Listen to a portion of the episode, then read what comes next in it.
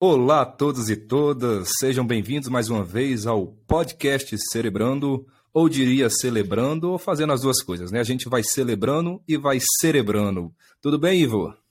Beleza, Leandro. Estamos aí para o nosso Cerebrando, episódio número 4, para falar daquele tema que a gente prometeu hoje, que aflige a maioria das pessoas. A mim a não, paixão. viu, Ivo? Eu não, viu?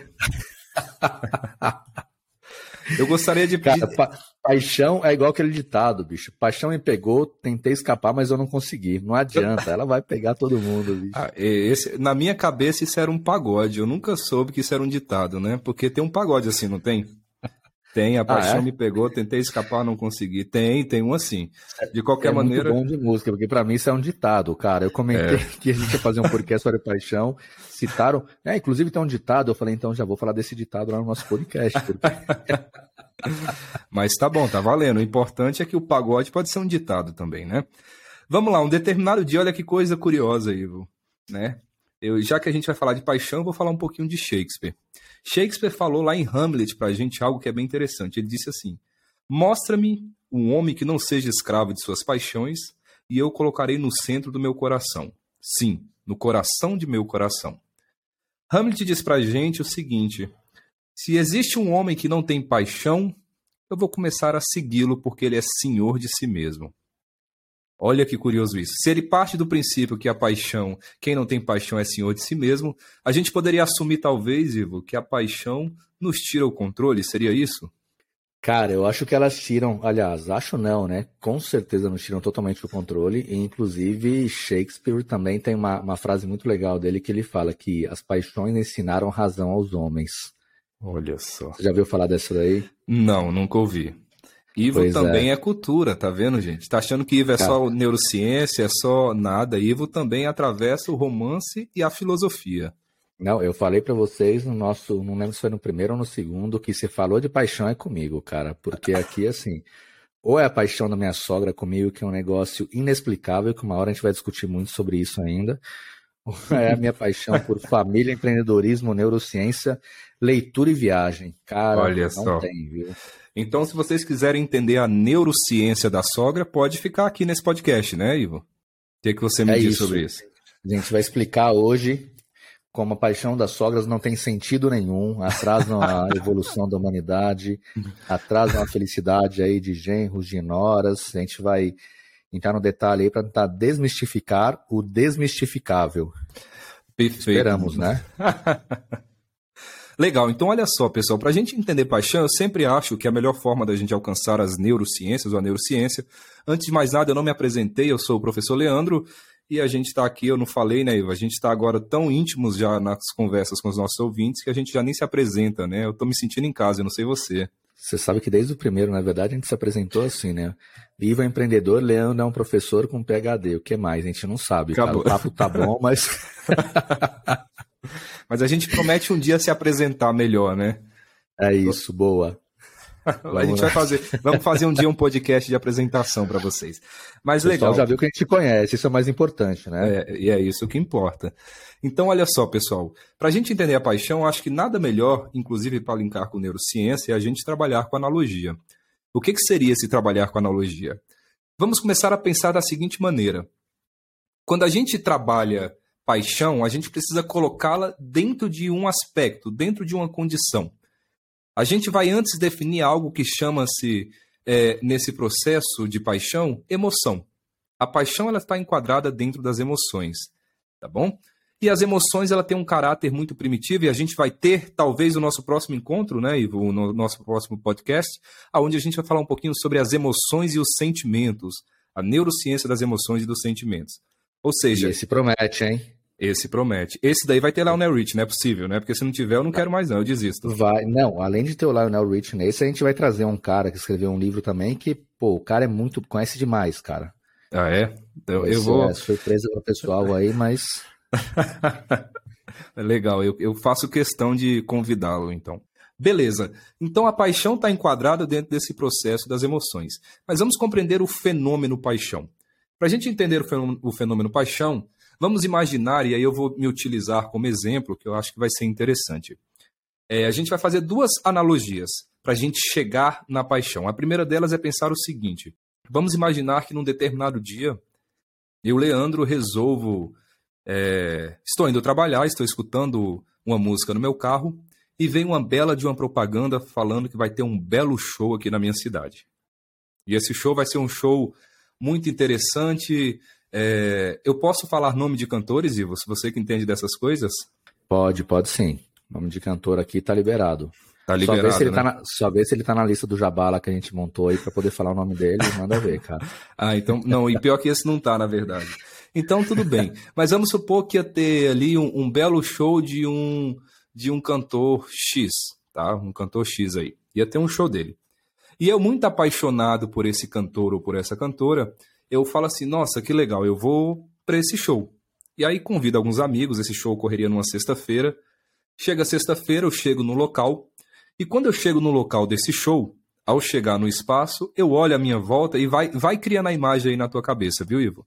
Eu olho a minha volta e percebo que as pessoas que estão ali presentes são pessoas que não me agradam.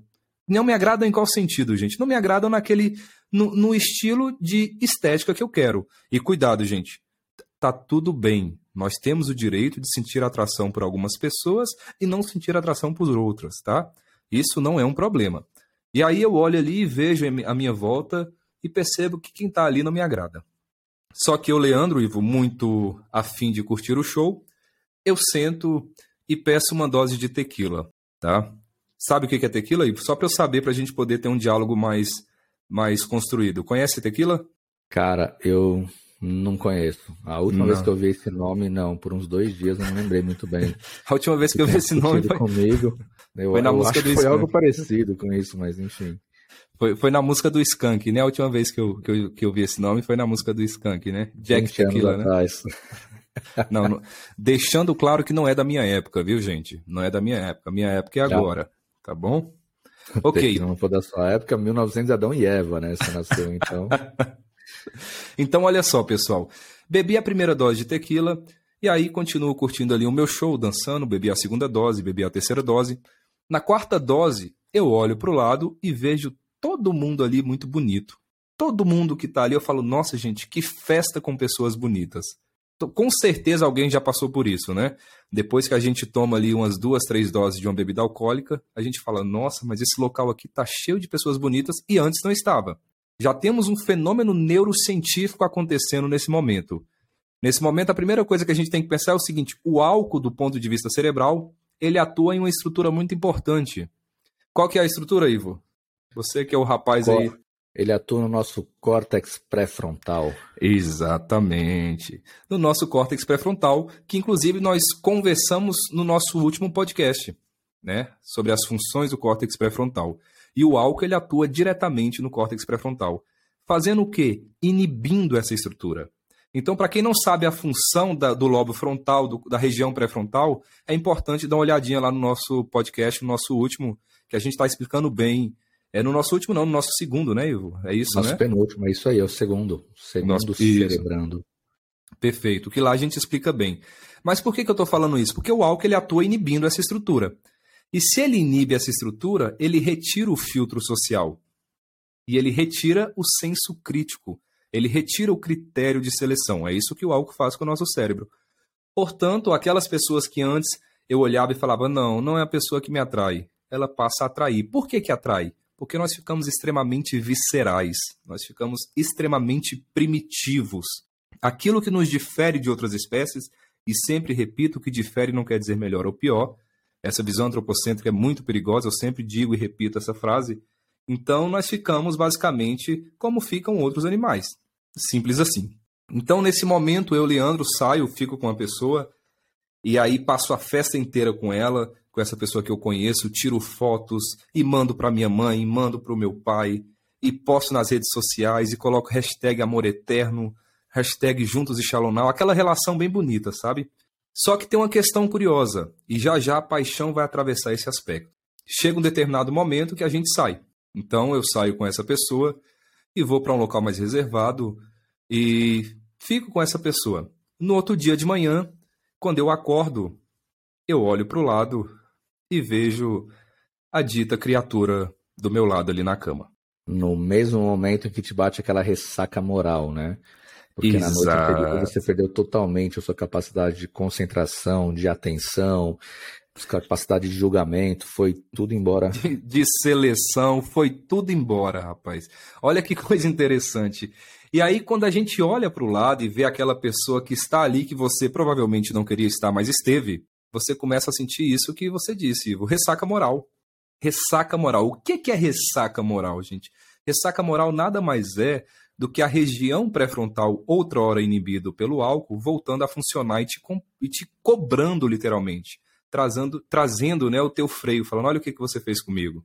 Falei que não era para você ficar com aquela pessoa e você ficou. Olha o que, que você fez. Então, essa estrutura está te cobrando em relação ao teu comportamento. Beleza. Só que nesse aspecto, pode falar, Ivo, manda bala. Eu, eu acho que vale uma coisa muito legal é, para se apontar também agora, que é assim, pensando em consumo excessivo de álcool, né? Quando a gente, para, a gente não para de beber, fica naquela de, ah, é só uma cervejinha por dia, duas, etc. Seria bem legal se explicar um pouquinho para o pessoal o que acontece lá naquela nossa parte cerebral mais profunda, que é o núcleo estriado, porque o excesso de bebida ele acaba fazendo que essa região que é ligada ao comportamento impulsivo comece a prevalecer sobre o pré-frontal, inclusive, né? Então, quanto mais álcool você bebe, mais essa região torna-se forte e você começa a perder mais ainda ali o controle do impulso consequentemente, da sua seleção, do seu julgamento. A beleza começa a ficar linda, né? Você beleza em tudo quanto é lugar, enfim. Exatamente. Basicamente é porque, assim, quando nós passamos a utilizar demais a bebida alcoólica, antes de mais nada é importante dizer que o álcool, ele tem um efeito tóxico no nosso cérebro, tá? O álcool, ele tem efeito tóxico. O excesso de bebida alcoólica, ele é prejudicial. Mas os trabalhos mostram hoje, inclusive, que uma lata, uma latinha dessa de cerveja no dia, ela já pode ter efeito significativo no que diz respeito a danos no nosso cérebro. Então, quando a gente passa a ficar fazendo uso da bebida constantemente, a gente passa a apresentar uma atrofia do córtex cerebral como um todo. Tá, Ivo? Então, assim, esse córtex cerebral ele atrofia e tudo aquilo que diz respeito às funções corticalizadas, que são as nossas funções superiores, aquilo que a gente já viu que difere de outros animais, a gente começa a ter problema na hora de exercer, por conta da bebida alcoólica como um todo. Ah, então, é, mais uma vez, a gente tem que ter um certo cuidado quando a gente fala dos excessos, principalmente, porque talvez os nossos maiores problemas estejam diretamente associados aos excessos, né? Que na verdade, muitas vezes as pessoas acabam conectando isso com eu tô tão ferrado que a minha única forma de relaxar é essa, né? É bebendo, é fumando, enfim, é partindo para algo que vai provocar uma alteração no seu cérebro, que para você tô legal, tô feliz, etc. Só que na verdade você está tendo um impacto muito pior do que você imagina em algumas regiões específicas, né? Exatamente, sem dúvida. Mas isso tudo vai em torno de uma ditadura da felicidade também, né? A gente sempre atribuiu a ideia do álcool e da diversão à bebida alcoólica. Né? Isso nós já fazemos há um certo tempo. E automaticamente a gente passa a introjetar que a nossa felicidade ela só é completa e ela só é plena se a gente está fazendo uso de alguma substância como essa. Né? Então existe todo um mecanismo, uma ditadura que está envolvido, que acaba com que isso de certa forma, impacte diretamente na nossa subjetividade, impacta no nosso cérebro.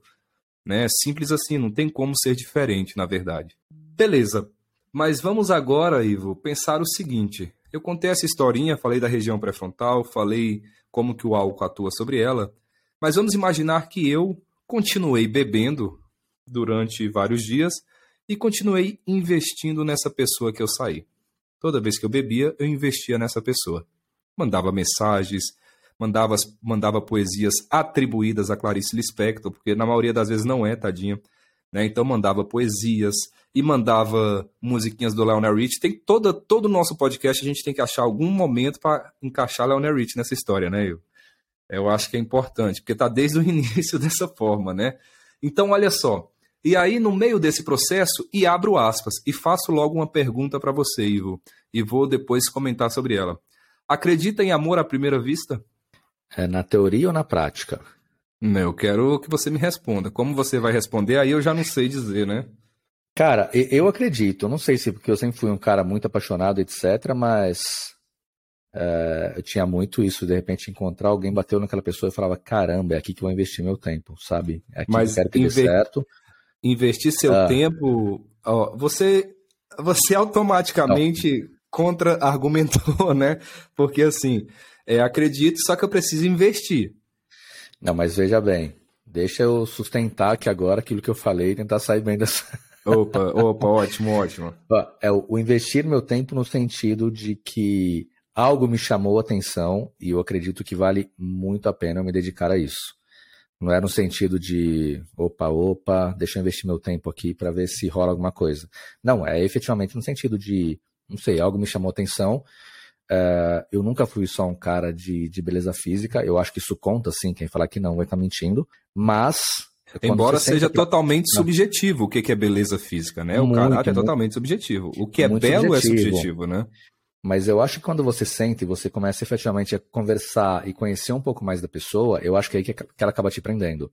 Então, quando eu falei, pô, na teoria, na prática, foi mais nesse sentido, de algumas vezes encontrar a minha atual mulher, foi assim, uhum. né, de bater o olho e falar, cara, é, ela é uma pessoa muito bonita, mas quando eu sentei para conversar com ela foi quando efetivamente tive aquela sensação de aquilo que eu pensei lá atrás, de que seria legal, meio que tá se confirmando. Uhum. Era um papo tão bom com relação a tudo, o cara que a gente conversava, cultura, viagens, etc., que esse desenrolar fez que aquela primeira impressão criasse esse sentimento que está Corre... durando por muito tempo. Correspondeu à sua expectativa, seria isso? Eu diria que ultrapassou a minha expectativa. Não fosse a minha sogra, teria sido perfeito para ele.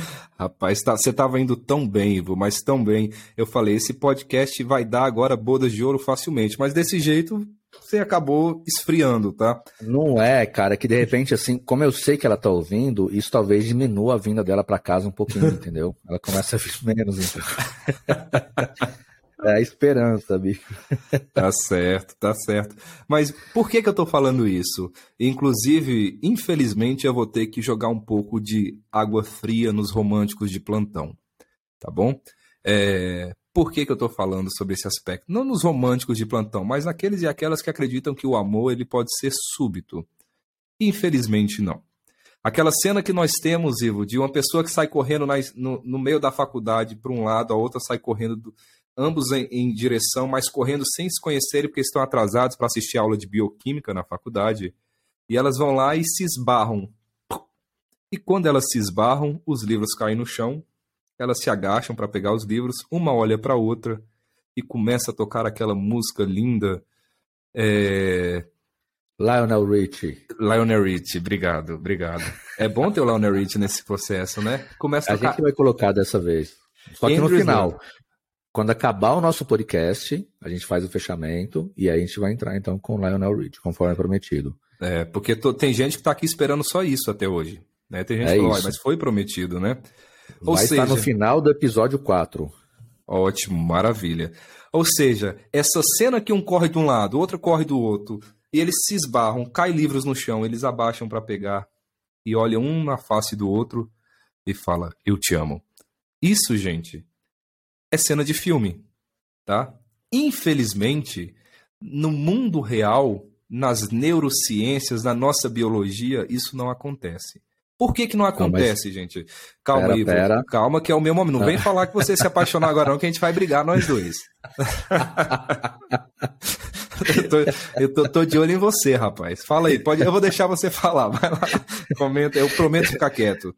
Eu fiz um comentário sobre a paixão à primeira vista, eu não falei o amor à primeira vista. Realmente, aí eu concordo 200% com você, cara. Se alguém olhar para sua cara na primeira vez que derrubou os livros, ou tá andando na rua, esbarrou, pisou no pé de alguém, enfim, uma coisa aconteceu, e olha e fala, eu te amo, corra dessa pessoa. Exatamente. Né? E faça o sinal da cruz. Exatamente, porque, cara, alguma coisa de muito errado vai ter ali. A gente vai ter um episódio, inclusive, a gente vai falar um pouco sobre isso, né? Sobre alguns tipos de doença. Mas assim, corra, porque é. vai dar ruim.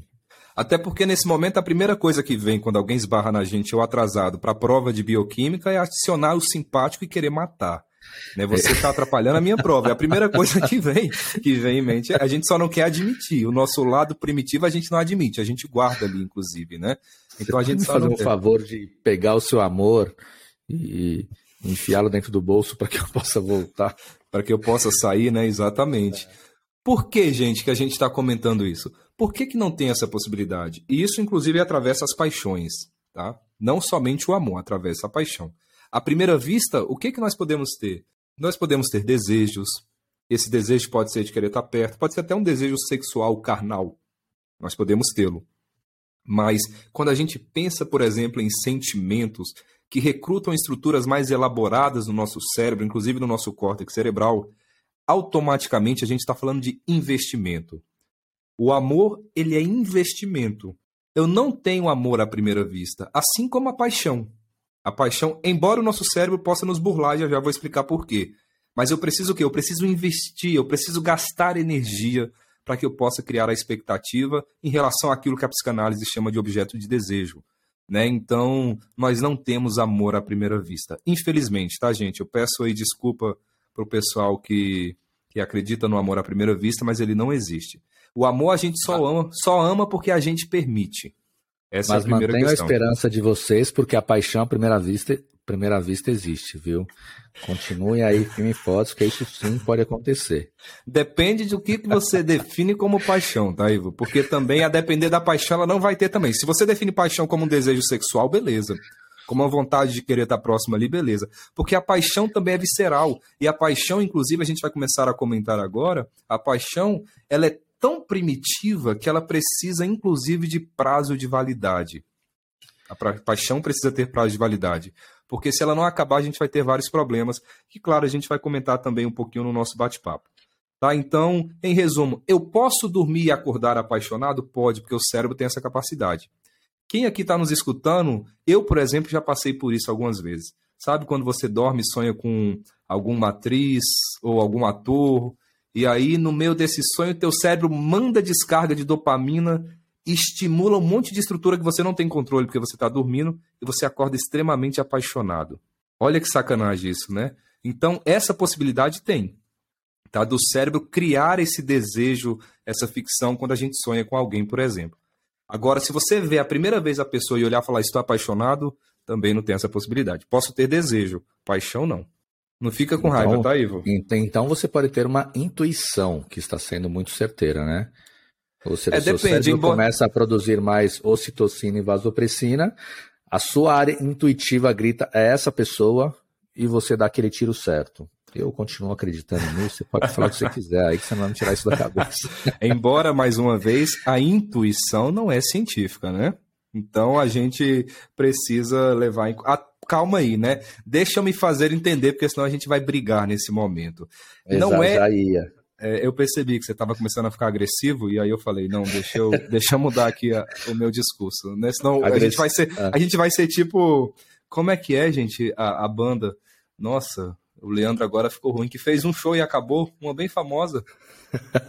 Você não tem o caso dela, a gente ia ser isso, né? A gente gra... E aí, como é que foi? Foi lá, a gente fez o podcast e aí, como é que foi? Não, a gente gravou quatro, e aí, não, depois acabou. Foi isso, o suficiente. Né? Verdade, coisa, boa, é. coisa boa dura pouco.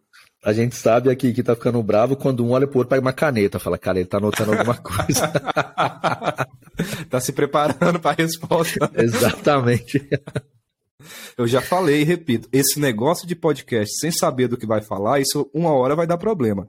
Tá? É Porque... a melhor coisa que a gente podia fazer, cara. Não, eu já falei que a minha estrutura de personalidade não lida bem com esse processo, né? Mas tudo bem.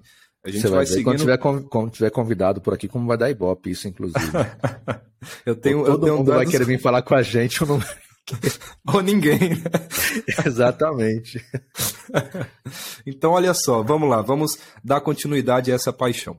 Ok, então sabemos que a paixão exige um investimento, sabemos que o amor ele atravessa o investimento, investimento que eu falei é energético, e energético que eu falo é fisiológico, biológico, não quântico ou qualquer outra coisa do tipo mas é uma energia que é consumida pelo nosso cérebro.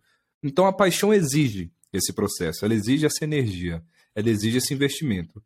E aí a primeira pergunta que nós precisamos nos fazer: como que funciona um sujeito apaixonado?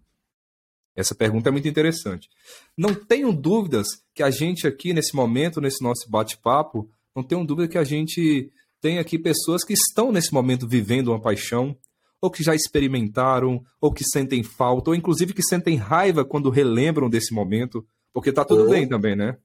É, ou já estão xingando a gente, né? Porque de repente quando a gente fala assim, a paixão tem prazo de validade, alguém que tá apaixonado vai olhar e já fala, né? Filho da hum, Nunca minha paixão, nunca minha paixão vai acabar, que esses caras estão falando. Olha, amor, estão falando que vai acabar a paixão nossa. Ai. É. Ou, ou, ou, o contrário, né, Ivan? Então a pessoa pode estar, inclusive, inclusive, tendo um alívio, falando, nossa, ainda bem que vai acabar, acaba logo, acaba não logo. aguento mais. Logo. Exatamente, eu não dou mais conta. Né? Então, os dois lados, eles são justos. A paixão correspondida, ela é interessante, embora, ao mesmo tempo, ela tem um lado prazeroso e um lado que sufoca. E a gente vai entender o porquê que isso ocorre quimicamente no nosso cérebro. Né? Agora, é deixa, eu te fazer, deixa eu te fazer uma pergunta. A gente não falou disso em nenhum podcast ainda, mas a paixão, imagino eu, que ela seja. Ela tem um impacto, na verdade, direto no nosso sistema de recompensa, certo? Sem dúvida, sem dúvida, né? No cérebro. Então, Como isso dúvida. funciona? Então, é muito interessante, Ivo, porque assim, a paixão é um momento de prazer exacerbado. É, nós temos um prazer muito grande, principalmente quando essa paixão ela é correspondida. Então, quando a gente tem um excesso de prazer, a gente tem dois sistemas importantes que liberam um agente químico mensageiro no nosso cérebro que carrega informação. Esse mensageiro nós chamamos de dopamina. Quando nós temos excesso de dopamina sendo liberada por um excesso de prazer, essa dopamina que sai de circuitos de recompensa, por exemplo, núcleo accumbens, área tegmentar ventral, essa dopamina ela atua lá na nossa região pré-frontal. Olha que curioso. Né? Mais uma vez a região pré-frontal chegando para a gente. E o que, que ela faz com essa região? Ela inibe a região pré-frontal. Ou seja, do ponto de vista neurocientífico, do ponto de vista de correlatos neurológicos, olha o que eu vou falar agora e depois não briguem comigo que teremos explicações. A paixão tem correlatos cerebrais muito semelhantes à demência. Olha que curioso. Por que que tem? Porque ela inibe a região pré-frontal. Existe uma demência chamada de demência frontotemporal, que ela tem correlatos muito semelhantes à paixão. E aí a gente vai começar a explicar os porquês e muito mais. Vamos começar a entender o sujeito apaixonado. Porque eu acho que isso é o mais importante, né, Ivo? Não adianta só a gente trazer a problemática e a gente não entender o sujeito. Concorda comigo? Tô te achando, eu tô te achando muito muito sofrido, Ivo. Eu tô achando que eu tô mexendo com, com os seus, as suas emoções, na verdade, né? É nada. Eu, eu te falei que eu sempre fui um cara muito apaixonado e você tá contando essas coisas aí, eu tô associando com as coisas que aconteceram comigo nos meus últimos alguns anos aí de vida. E, e realmente tem muito a ver. Né? Agora, agora você, você vai ter que lembrar a... essa data, senão vai acabar esse relacionamento. Você, você tentou puxar a data. Você vai falar isso com alguém que trabalha com comportamento, Ivo, não vai dar certo. Eu vou te colocar no fogo. Preste atenção, companheira de Ivo. Ele não sabe a data do início dessa relação, nos últimos ah, alguns anos da minha vida, né? Tudo Na bem. verdade, eu não quero entregar a idade, é um pouco diferente, né? Ah, entendi. Então... Ufa, ufa. Saiu bem, não, olha só que coisa boa. É totalmente diferente. Mas tem muito a ver com o que você está falando, porque assim, a, a, demência frontotemporal são distúrbios que elas atingem os lobos frontais, né? Se me fala a memória. Exatamente. É, ou seja, toda a sua capacidade de julgamento, a sua capacidade de, de freio que você tem relacionado a várias situações, etc., deixam de existir. Então, falar que a paixão é muito uh, parecida com a demência, eu acho que é muito justo, porque você percebe pessoas apaixonadas que elas não medem qualquer consequência. Para né? nada. Né? Se a pessoa te liga três da manhã, você vai trabalhar às seis, você não quer nem saber. Você fala, beleza, tem que ir até aí, eu vou, vou fazer. E você não dorme direito, acorda cedo, tá pensando. Fora algo bastante interessante também, que é aquela. E isso é muito legal você explicar, que é quando duas pessoas apaixonadas acontece alguma coisa, um deles fica muito pé da vida, sai bater na porta, ou fala no telefone, nunca mais vou te ligar, não vou fazer mais isso, passa dez minutos a gente liga. Tá maluca já, né? É, exatamente. Vou dar um jeito, vou ter que ligar. E não consegue segurar o comportamento. O impulso é muito forte. Então exatamente. eu acho que essa associação com a demência, ela é muito real e ela é muito justa de se fazer nesse bate-papo nosso para que as pessoas entendam realmente o que a, a paixão provoca ou o que essa demência provoca nas pessoas quando ela acontece.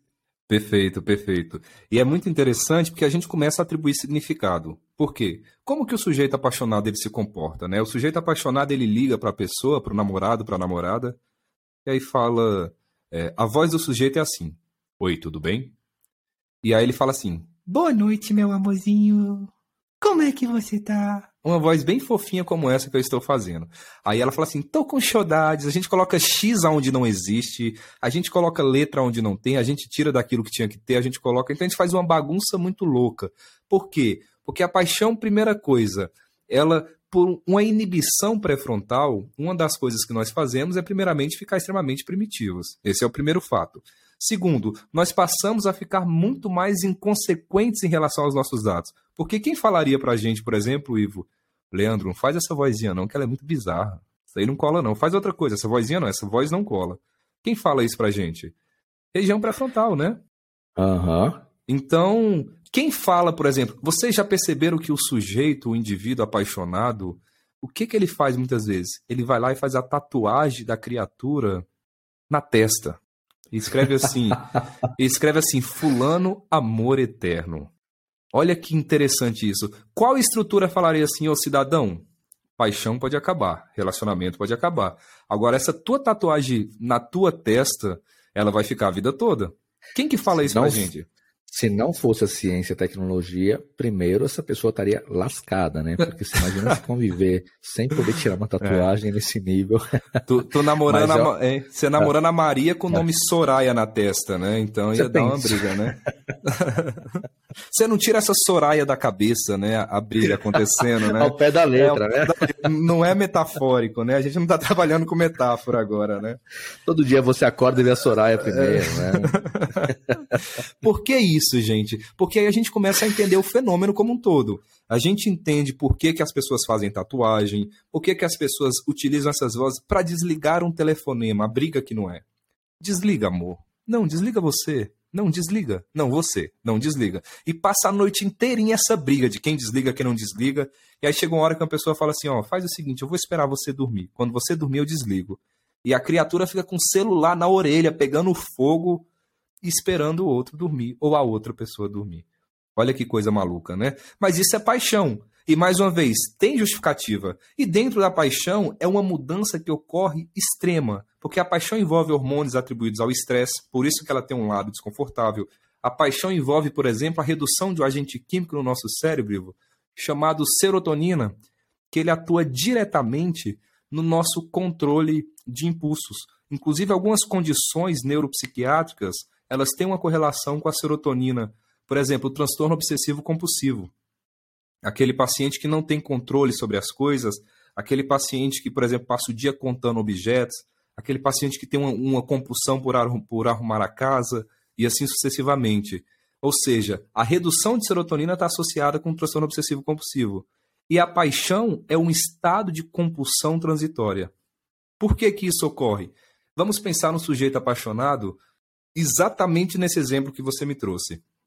A gente briga com, a, com o nosso namorado, com a nossa namorada, e a gente está ali decidido após a briga. A gente bate no peito e fala: não vou ligar.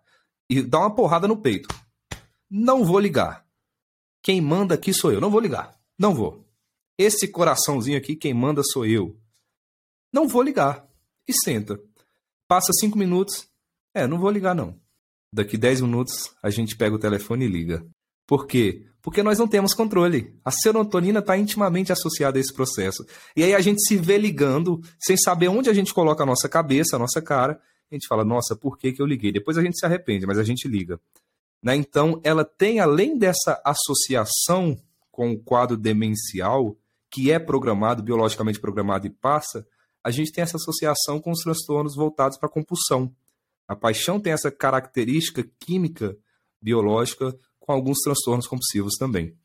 Bem interessante, na verdade, né? Super interessante, e eu acho que vale uma deixa agora, a gente vai ter no futuro um podcast sobre isso também, mas para falar que existe um abismo muito grande entre o que é paixão e o que é o controle, né? Porque a gente efetivamente vê alguns relacionamentos onde o controle de uma pessoa sobre a outra torna-se algo excessivo, doentio, que faz muito mal, e muitas vezes a outra pessoa não consegue sair de um relacionamento como esse. Ah, Exatamente. A gente estava até discutindo um dia, depois de uma aula, eu me recordo uh, de mulheres que vivem algum tipo de relacionamento onde existe abuso físico uh, ou abuso psicológico e ela uhum. não consegue sair. Né? Exato. Enquanto, enquanto sociedade é muito comum as pessoas de fora que olham e falam assim: ah, mas eu conheço, não separa porque gosta de apanhar, não separa é. porque não tem vergonha na cara. Porque não e quer, aí cai, né?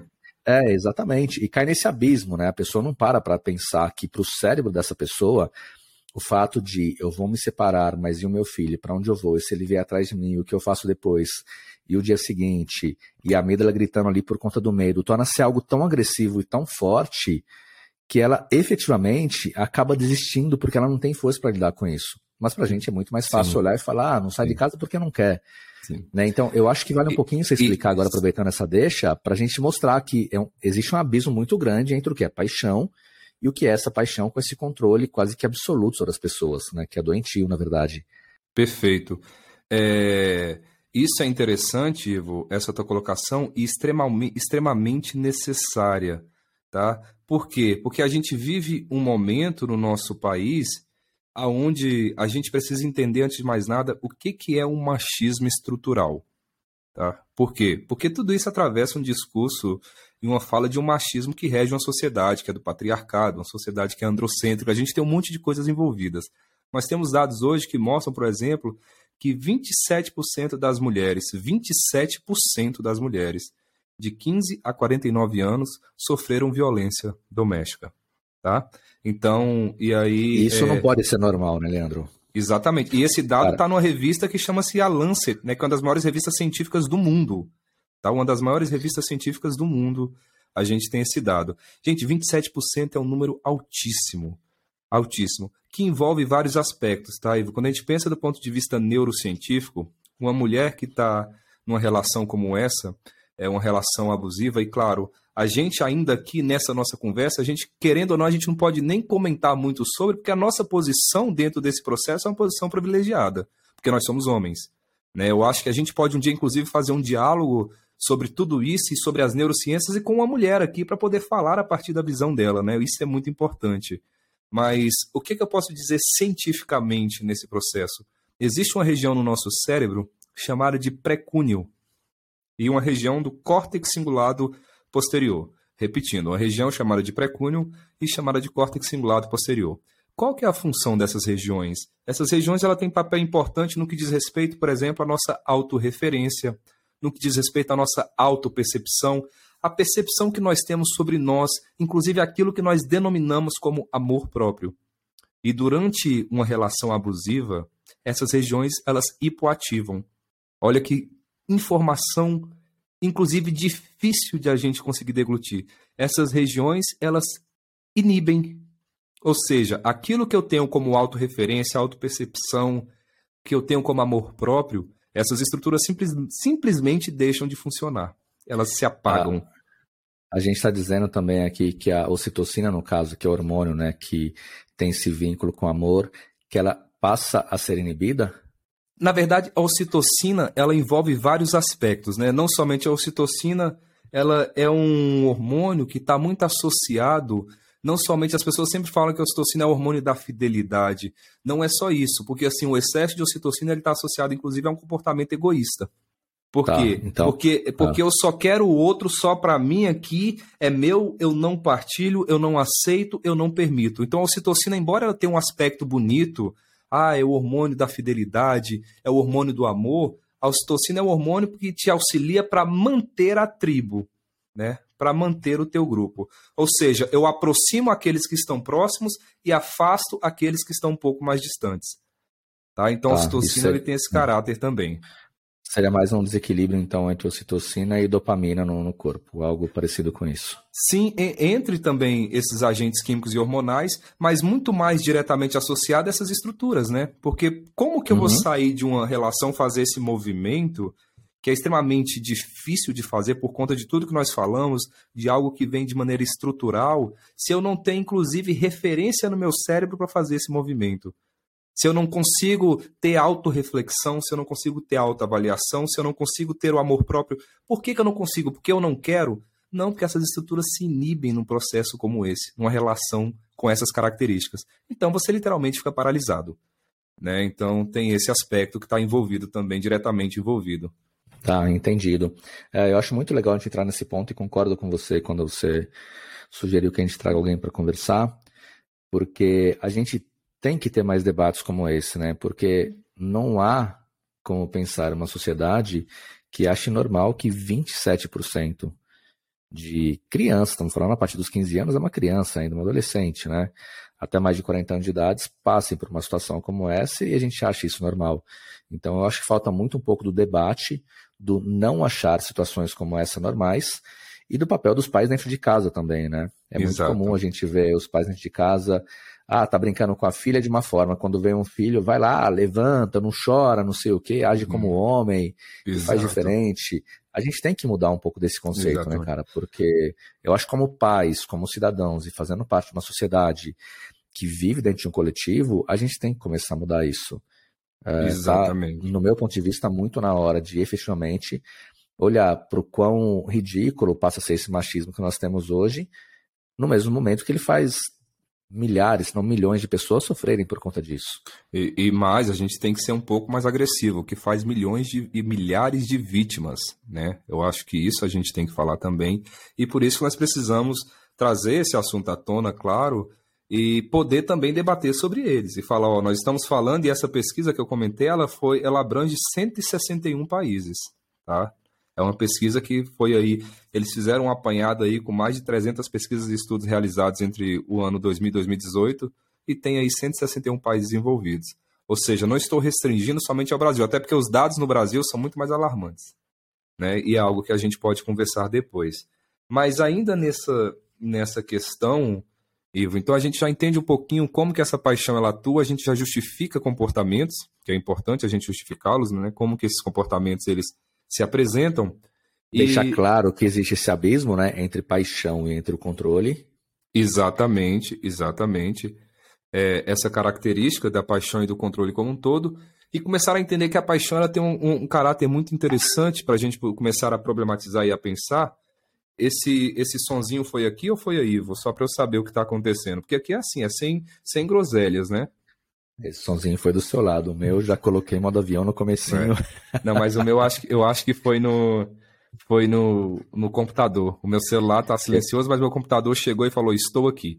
Mas OK. Se fosse se fosse do meu lado, eu vou te dar uma chance de adivinhar quem seria.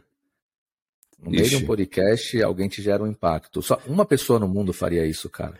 Uai, seria eu, não seria não, Ivo? Não, começa com só e termina com gra. Pensa com depois. Começa com é. só e termina com gra. Seu irmão? Não, é, né? Também. Não, né? Tá, não, tudo bem. Eu tô tentando, eu tô tentando te proteger, mas você tá, você tá lutando contra. Eu tô fazendo de tudo para juntar essa relação sua, mas tá difícil, claro. viu? Aqui é sem groselhas, cara. Assim já é na, na lata. É, exato. E o celular toca e a gente chega, chega mensagens do WhatsApp, né? Então, ó, lembrando que o WhatsApp, se quiser patrocinar o podcast, estamos aqui, viu, gente? Ó, já fez até um barulhinho de vocês hoje aqui, né? Vamos lá. Olha, assim, é... WhatsApp, groselha, entra na fila porque aqui já tá. As tá legítimas, assim, né? então, olha só, é, ainda nesse sentido, o que, que a paixão tem da curiosidade que é importante a gente pensar? A paixão é muito interessante compreender o seguinte: a paixão é algo que é tão primitivo que a paixão ela permite. A paixão ela permite. Olha o que eu estou falando. A paixão ela permite. O que, que eu quero dizer com isso? A paixão ela permite. É, a paixão do ponto de vista cerebral, a gente já entendeu as suas características e a gente pode pensar num casal apaixonado. Então vamos pensar agora num casal aonde esse casal é, eu chego, por exemplo, e falo bem assim: Amor, vamos no restaurante japonês? Aí ela ou ele fala assim: De novo comida japonesa? Isso chama-se amor. O que, que a paixão nos possibilita nesse aspecto? A paixão ela permite, o amor não. Eu falo apaixonado, vamos no restaurante japonês? Ela fala, vamos. Embora eu não goste de comida japonesa, eu vou te acompanhar. Né? Embora eu não goste de comida japonesa, eu vou com você porque eu acho bonito ver você comendo aquele peixe. Eu acho bonito ver você ali colocando é, um pouquinho do sashimi ali no shoyu. Eu acho bonita a maneira com que você mastiga, como você olha para o ceviche, embora ceviche não seja japonês, né? Como você olha, por exemplo, para um shimeji. Isso chama-se paixão, gente. A paixão coloca essa beleza aí e não põe vírgulas. Apaixonado eu falo, amor, vamos almoçar na casa dos meus pais? E aí ela ou ele fala, vamos, vamos na casa de seus pais. Adoro almoçar na casa de seus pais. Quando isso vira amor, a coisa muda um pouquinho. Não sei se você já percebeu isso. Porque quando isso vira amor, a gente fala bem assim: amor. Ou seja, não é mais paixão, tá? Virou amor. A gente fala assim, amor, vamos no restaurante japonês? Aí ela ou ele fala assim, de novo comida japonesa? Você vive naquele restaurante japonês. Eu não aguento mais comida japonesa. Eu não aguento ver você comendo aquela comida japonesa. Eu não aguento mais sentir o cheiro daquela comida. Eu não aguento você sujar na tua barba com o shoyu. Ou seja, o amor ele põe vírgula. A paixão não. Nesse sentido, é muito interessante a gente pensar o seguinte: por amar, por ser um sentimento e por ser mais elaborado, o amor ele impõe condições. O amor, inclusive nesse processo, olha o que eu vou falar, como é curioso. O amor, ele permite a inutilidade. A paixão não. A paixão ela não permite isso. A paixão eu preciso ser útil, eu preciso naquele momento é, estar disponível e eu preciso ter essa relação simplesmente entre os dois. É tanto que o sujeito, o indivíduo apaixonado, ele não quer outra pessoa. Ele não quer trabalhar, ele não quer se alimentar, ele não quer fazer nada. Ele quer o quê? Ficar ali com a pessoa. E por isso, e aí eu trago aquilo que vai deixar algumas pessoas tristes e outras pessoas alegres, a informação que é a seguinte: paixão tem prazo de validade. Paixão dura em torno de dois anos, tá, gente? Então, é, quem está apaixonado aí sofrendo, fique tranquilo que acaba, ou tranquila. E quem está aí amando demais, come... amando não, né? Se apaixonando e sendo extremamente correspondido, entenda que isso pode virar amor, e aí, claro, vira um sentimento, ou simplesmente também acaba, né? Mas ficar nesse lugar de paixão não tem possibilidade, porque demanda muito gasto energético, e o nosso cérebro não quer fazer isso, tá bom? O nosso cérebro evita é, esse gasto. O nosso cérebro quer essa não tensão. Tranquilo, Ivo. Tem hora que eu fico preocupado, que eu acho que você saiu, que você está sofrendo, que aconteceu alguma coisa. Tá tudo bem Nada, aí? eu te falei, você começa a falar de paixão, eu já paro só para ouvir aqui, cara. E botar Virou, Lionel Richie. É, Lionel Richie no final, tá? Eu aceito, inclusive, não precisa ser nem Lionel Richie, eu aceito Kennedy, viu? Pode ser também o Kennedy. então, se a gente terminasse assim, eu faria isso, Boa. viu, Ivo? Eu acho que você, como uma pessoa do bem, o pessoal que está aí fazendo as edições, eu colocaria um Kennedy para iniciar e para finalizar. Deixa comigo, eu vou falar com o pessoal já aqui, é. falar para trocar isso então. Deixa anotado, Ivo, não esqueça não, viu? Cara, agora me fala uma coisa, a gente tá falando muito sobre paixão, né? A gente fala um pouco diretamente sobre relacionamento. E de onde vem aquela velha lenda de que todo relacionamento possui ali um, um prazo de sete anos para vir a primeira crise brava, aquela que vai chacoalhar tudo quanto é lado, você não sabe se vai sair vivo dali. Rapaz, eu... eu também quero saber de onde vem, viu? É, é, muito curioso isso, né? E como que isso pegam as pessoas, né? Porque isso impacta no subjetivo. Tem, tem implicações científicas? Nenhuma, zero, zero, tá, gente? Então, quem está chegando nos sete anos aí, fique tranquilas e tranquilos, que vai dar tudo certo. E quem já passou também, fiquem preocupados e preocupadas, porque também não quer dizer que passou que vai dar tudo certo, não, viu? Aqui é um, é um podcast que a gente tem que ser sincero, sem groselhas, né? Então a gente tem que falar a realidade. De onde vem essa história dos sete anos, eu não sei. E eu repito, cientificamente, fuja. Tudo que te traz muito número, fuja. Sete passos para a felicidade, fuja. 21 dias para estabelecer um hábito, fuja. Crise dos sete anos no relacionamento, fuja, tá? Não existe. Esses dados, eles reduzem a biologia a números. E a biologia não é só isso. A biologia também tem aspecto subjetivo, né? É, e eu coloquei isso propositalmente porque, assim, isso traz algo que a gente vai discutir, que vai ser um podcast muito legal sobre efeito placebo, né? Porque quando a gente está falando muito de paixão, começa a cair muito naqueles conceitos, né? O que a gente está falando aqui é ciência, que tem um prazo de validade. Só que quando a gente começa a olhar muito sobre história, sempre vem aquilo, ah, mas uma paixão Aliás, um relacionamento muito bom com sete anos, você vai ter aquela primeira bucha, aquela coisa que vai acontecer. Então, é importante entender quando se fala de paixão, na verdade, a gente está falando muito do cérebro. Que assim, a paixão é associada ao coração, né? Então, na hora de inverter um pouquinho e falar, cara, tá apaixonado? Ou, mulher, você está apaixonada, então a gente está falando do seu cérebro. É claro que existe uma questão que a gente vai discutir bastante no futuro também por aqui, que os nossos, o nosso coração também possui neurônios, ele se comunica com o nosso cérebro em um volume muito maior do que o cérebro se comunica com ele. Isso ocorre pelo nervo vago, mas são outras circunstâncias que a gente vai falar por aqui. Então, eu acho que vale ficar esse ponto também aí, que quando se fala de paixão, que se sabe que ela tem um prazo de validade, que ela dói, que ela tem um abismo uh, entre ela e, e, entre o controle, que tem que ser pensado, tem que ser entendido também. Uh, e pegando esse gancho já, caro Leandro, por que dói? Por, por que, que... que amar, por que, que ficar apaixonado, por que, que essa coisa tão boa, que te faz sentir tão vivo, que faz seu coração acelerar, que faz sua pupila ficar dilatada, que faz você dormir menos, que mexe com o seu sistema digestivo, em algum momento começa a doer. E como diz por você aí. Já responde, você já respondeu, dói, Ivo. dói mais que unha encravada. Eu não tenho encravada, mas dizem é. que dói pra cacete, né? Então dizem que a paixão dói mais que, que unha encravada. Por que, que isso acontece, cara? É, na verdade, você já respondeu, né? Você já deu a resposta de tudo. A paixão é um momento de ativação simpática muito forte. Ativação simpática é desprazeroso. O mecanismo simpático é onde você ativa aí regiões de maior gasto energético.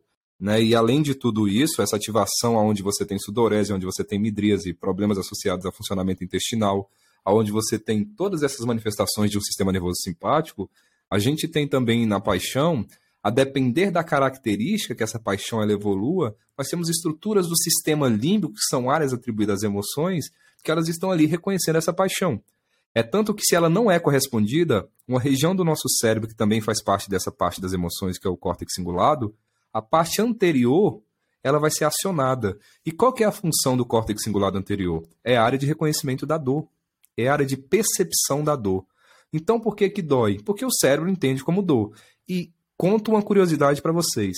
O cérebro, ele não difere dor física de dor emocional.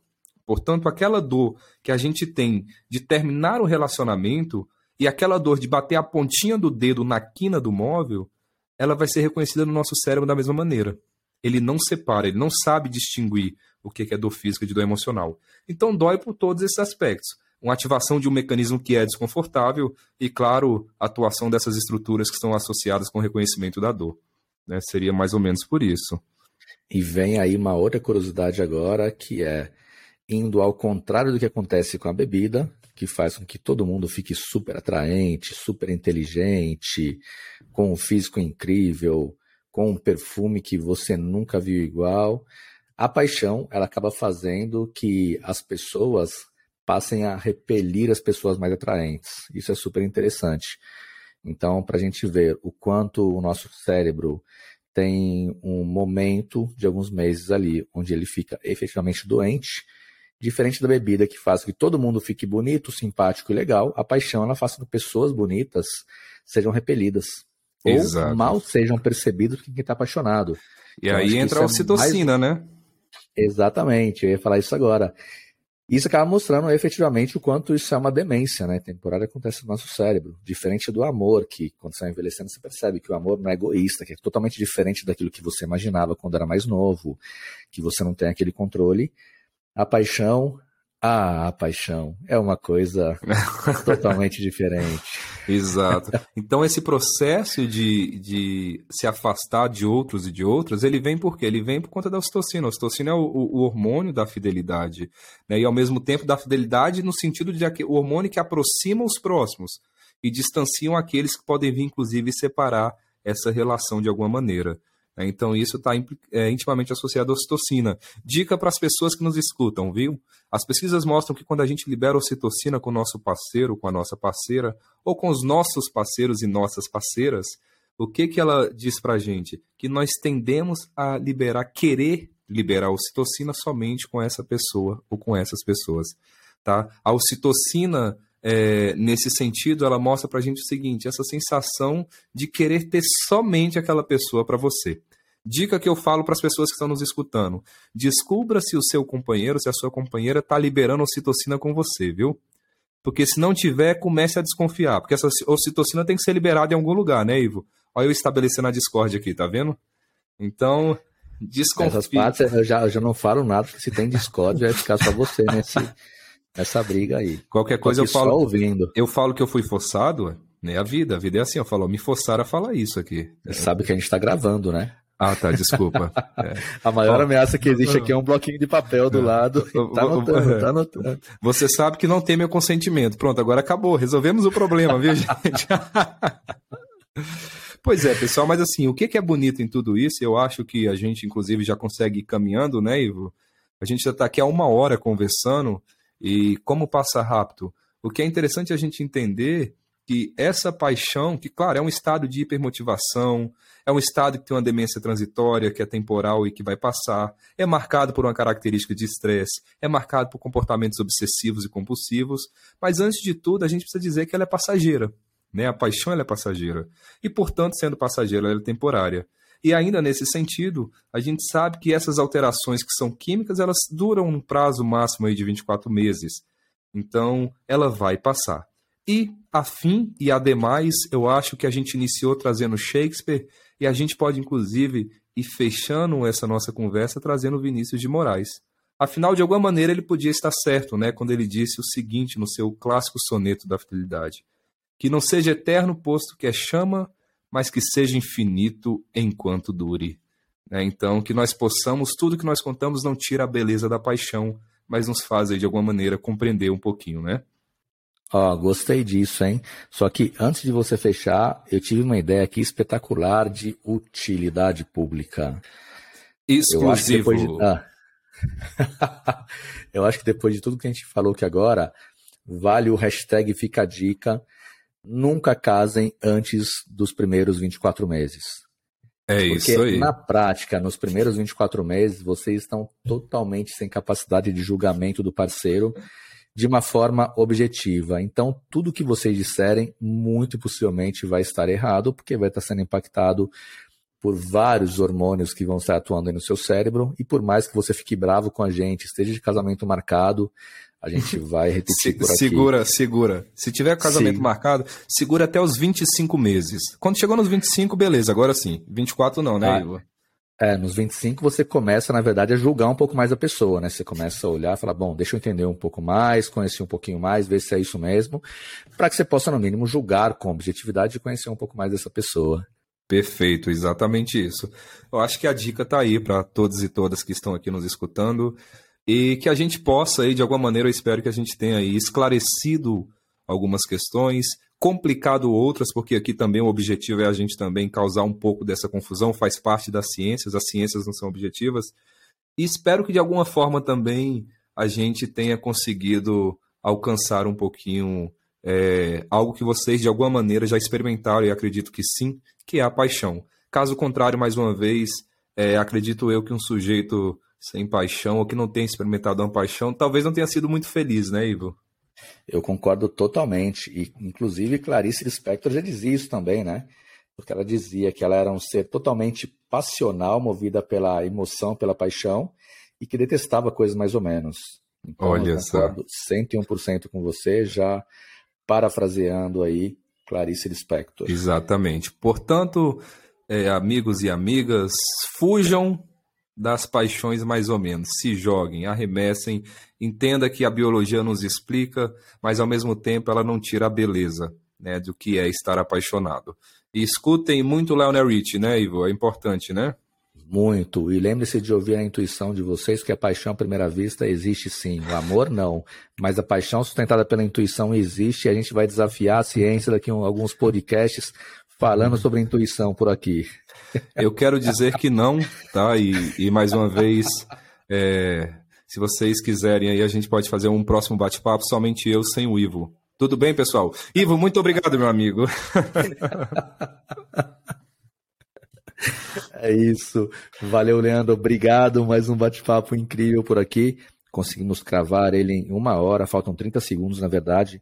Então vamos enrolar por 30 segundinhos para a gente ter o nosso primeiro podcast de uma hora. Lembrando então... que logo depois teremos o nosso fechamento com a nossa vinheta. E então teremos um aviso do Leandro e Kennedy para aqueles apaixonados discordarem de nós enquanto ouvem um para som ouvir gostoso. e amar. É exatamente isso, gente. Muito obrigado pela presença de vocês, Ivo. Muito obrigado. Espero vocês aqui no nosso, no nosso próximo podcast falando sobre o que eu não sei e acho que o Ivo também não, né, Ivo? Com certeza não sei, mas falaremos sobre algo bem interessante, tenho certeza disso. Maravilha, obrigado, gente. Valeu, pessoal. Até mais.